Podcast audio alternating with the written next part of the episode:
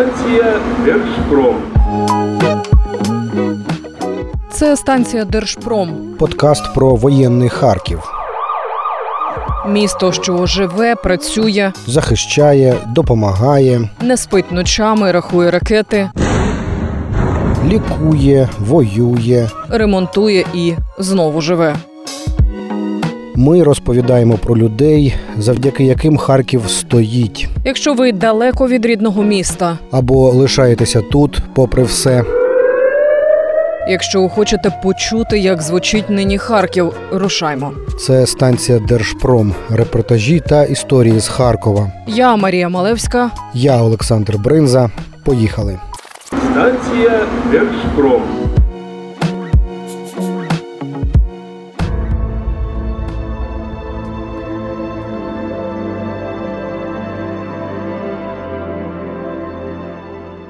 Сьогодні в українській армії служать понад 60 тисяч жінок, а 5 тисяч з них безпосередньо на передовій.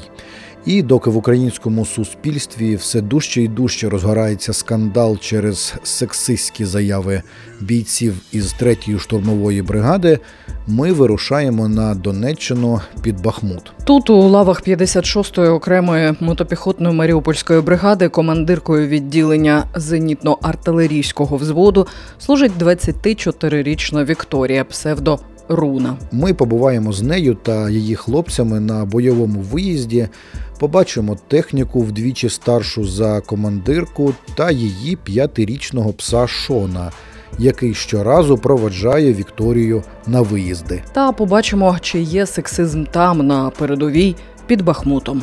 Рушаймо. Станція Держпром.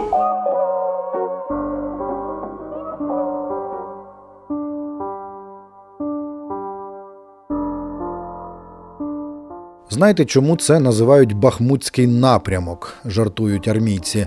Автівки трясе, дороги розмило, лишилися самі напрямки. Ми прямуємо на позиції до артилеристів. Вікторії на псевдоруно 24. За кілька днів виповниться 25. До війська вона пішла у 19. Після школи встигла вивчитися на флориста, але ще зі школи знала, хоче до армії. Що в військкоматі сказали? Ну, коли я тільки прийшла, от, ну, там, казала, там, я така, така, така-то, така-то, хочу піти от служити.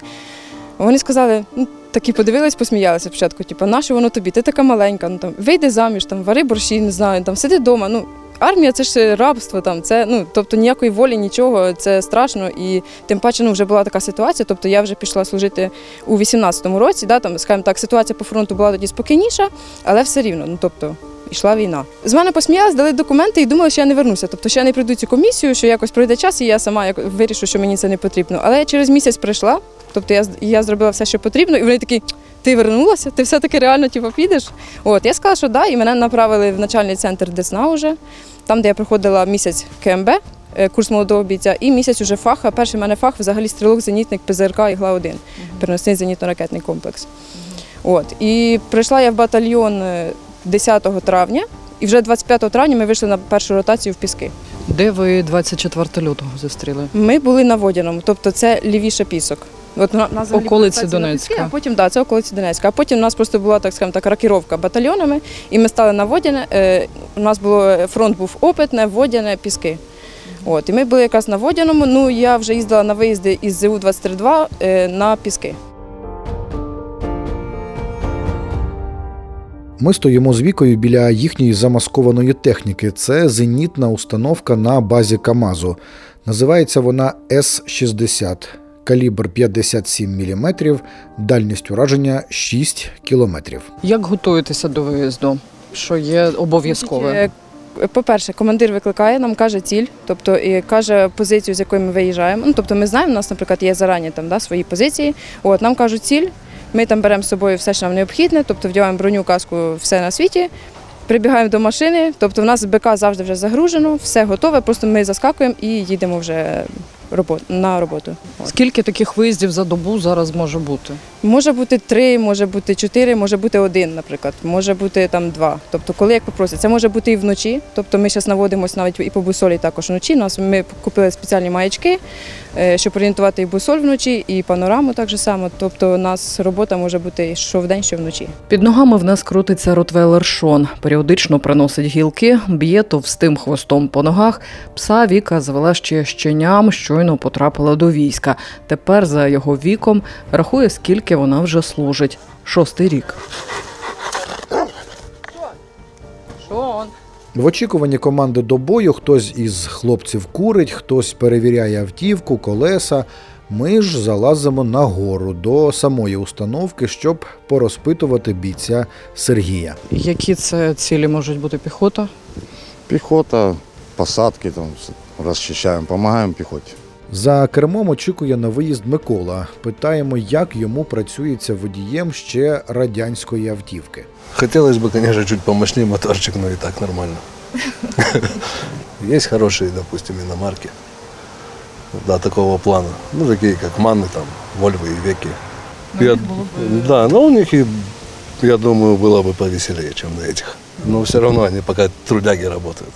Поряд на пасажирському Валерій, почувши наші розмови про вік Камазу, кличе і показує наліпку на лобовому склі. Ну, машина просто була, виходить, в Афгані. Ось гори, знак, афганський знак, що, що участвувала в Афгані, можна так сказати. Брала бойові дії. Може, якісь там виконувала задачі, ніхто ж не знає, яка в неї була судьба до цього, до нас. Станція Держпром.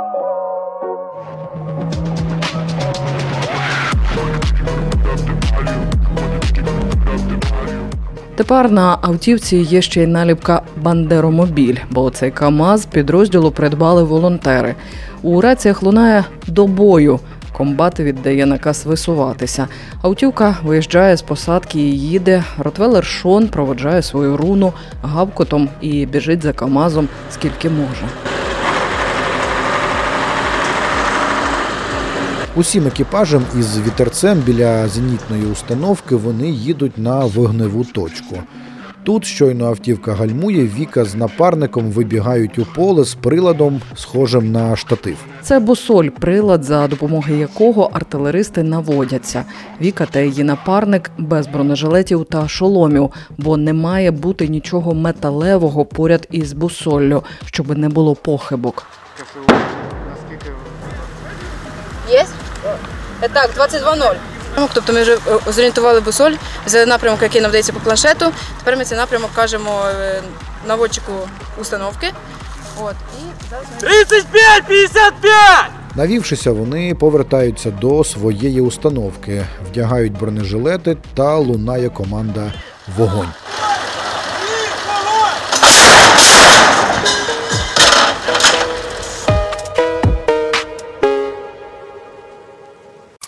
Станція Держпром.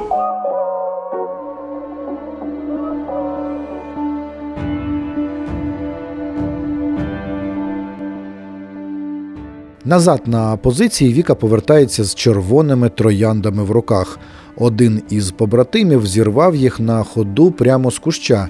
Відпрацювавши, Віка веде нас показати ще одну установку, трохи меншу. Ну це взагалі моя основна робота. Тобто на ЗУ 232 я команди... я виїжджаю командиром відділення і стріляю також. Навожусь і стріляю. Ну тому що я вже добре знаю тут місця. Скажімо так, пристрілялася, я знаю всі вогневі точки. От ЗУ 232. Чому 232? Тому що е, 23 калібр і два ствола. Дальність її стрільби, тобто е, 2,5-3 кілометри. Тобто, якщо на 60 трошки безпечніше виїжджати, бо там на 6 кілометрів ми стоїмо в глибину від ворога і можемо стріляти, то цією приходиться під'їжджати на 2,5 кілометри. У мене були випадки, що я під'їжджала і на кілометр, ну тобто вже на пряму видимість. Тобто, коли я отримала першу контузію, от це було на пісках біля Казантіпа, позиція була така. От, то тоді, звісно, ну, прилетіло добре. У нас тоді і, і радіатор пробило, і вилетіло лобове. Ну, тобто машину покоцало взагалі геть сильно. І на мене просто водій обертається, він каже, я не знаю, як ти там жива осталась, просто тому що ти, ти сидиш на ній без броні, без нічого, ну тобто немає в тебе да, там, ніякого захисту, крім от цього метала. От, але так пощастило, що в мене осколки, я не знаю, скільки разів просто прилітало отак, от просто біля машини, тобто там пробивало колеса, там по- по- посікало борт і все, що хочеш. Але в мене якось це все минало, ну і слава Богу, звісно. А основні цілі в неї, я так розумію, піхота чи не обов'язково? Взагалі вона е, при, призначена для і повітряних цілей, і наземних цілей. От, але ми використовуємо лише по наземним цілям, так як це ефективніше. Тобто я, я працюю і по живій силі противника, і по їх укріпленнях. М- можна по легкобронірованій і небронірованій техніці. Е, Які основні складнощі, якщо порівнювати зараз ландшафт тут під Бахмутом і, наприклад, під Донецьком, коли в Пісках ви стояли? Е, Взагалі тут дуже складно, от, е, якщо брати фронт під Донецьком, де піски водяне опитне, і брати Бахмутський напрямок, дуже різниця ландшафт. Там, якщо, наприклад, були просто у нас села, і тебе там от пряма вулиця, да, там ти виїжджаєш і тобі наводитись взагалі там немає проблем. Тут е, є великі перепади висот. Тут складна місцевість в плані, якщо підуть дощі, проїхати дуже важко до позиції, бо це болото, це от, ну, все, що ви бачите навколо. Тому тут складніше, і перед виїздом на позицію ми обов'язково в планшеті дивимося перепад висот, чи ми попадемо, чи не будуть вони залітати десь просто в бугор і не долітатимуть навіть до ворога. Тому обов'язково перед е, роботою ми дивимося перепади висот, ми дивимося, де зручніше стати, де ближче під'їхати, де там ну вигідніші, скажімо так, для себе умови, щоб е, добре відпрацювати. Чим найбільше пишаєтеся за, якщо брати вже, мабуть, повномасштабне вторгнення? Найбільше я пишаюся тим, ну для мене найбільше, скажімо так, е, радість, коли от просто хлопці з піхоти, да, там, які от, е, бачили мою роботу, чули мою роботу, і вони мені просто там пізніше, вже, коли ми десь бачимось, вони кажуть, Віка, дякую, аби, не твоя ЗУшка, просто ми б там не, не вийшли там отудова чи отудова, чи там прикривала нас. На пісках, наприклад, коли був один такий день, я його пам'ятаю, як зараз, коли були наступи на піхоту на нашу. Просто один за одним. Тобто це було чотири штурми такі, і ми і я із своєю ЗУ 232 просто відсікали їх. Нам комбат каже, давайте ще туди, давайте ще туди виїжджайте. Ми виїжджали разів сім. Вже по темному, тобто я наводилася, і ми тоді дуже класно працювали. І класно, коли ми там могли читати перехвати от ворога, коли вони там казали, що в них 300 від ЗУшки, що в них там пора ну, 200 від ЗУшки, коли я їм підпалювала хати, ну, в яких вони жили. Тобто навіть по стріму хлопці дивляться, там забігає група ворога, скажімо так, в хату. Я працюю бронебойними, а бронебойні вони ж і підпалюють.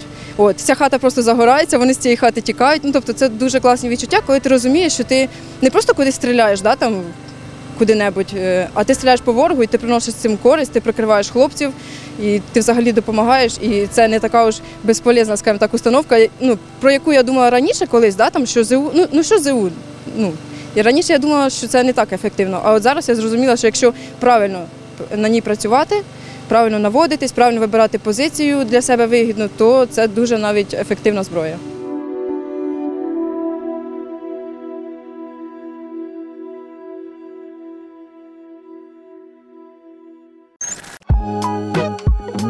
Це була сьогоднішня історія з воєнного Харкова. Наступного разу ми, Марія Малевська, Та Олександр Бринза розповімо вам про людей, завдяки яким Харків стоїть. Станція Держпром.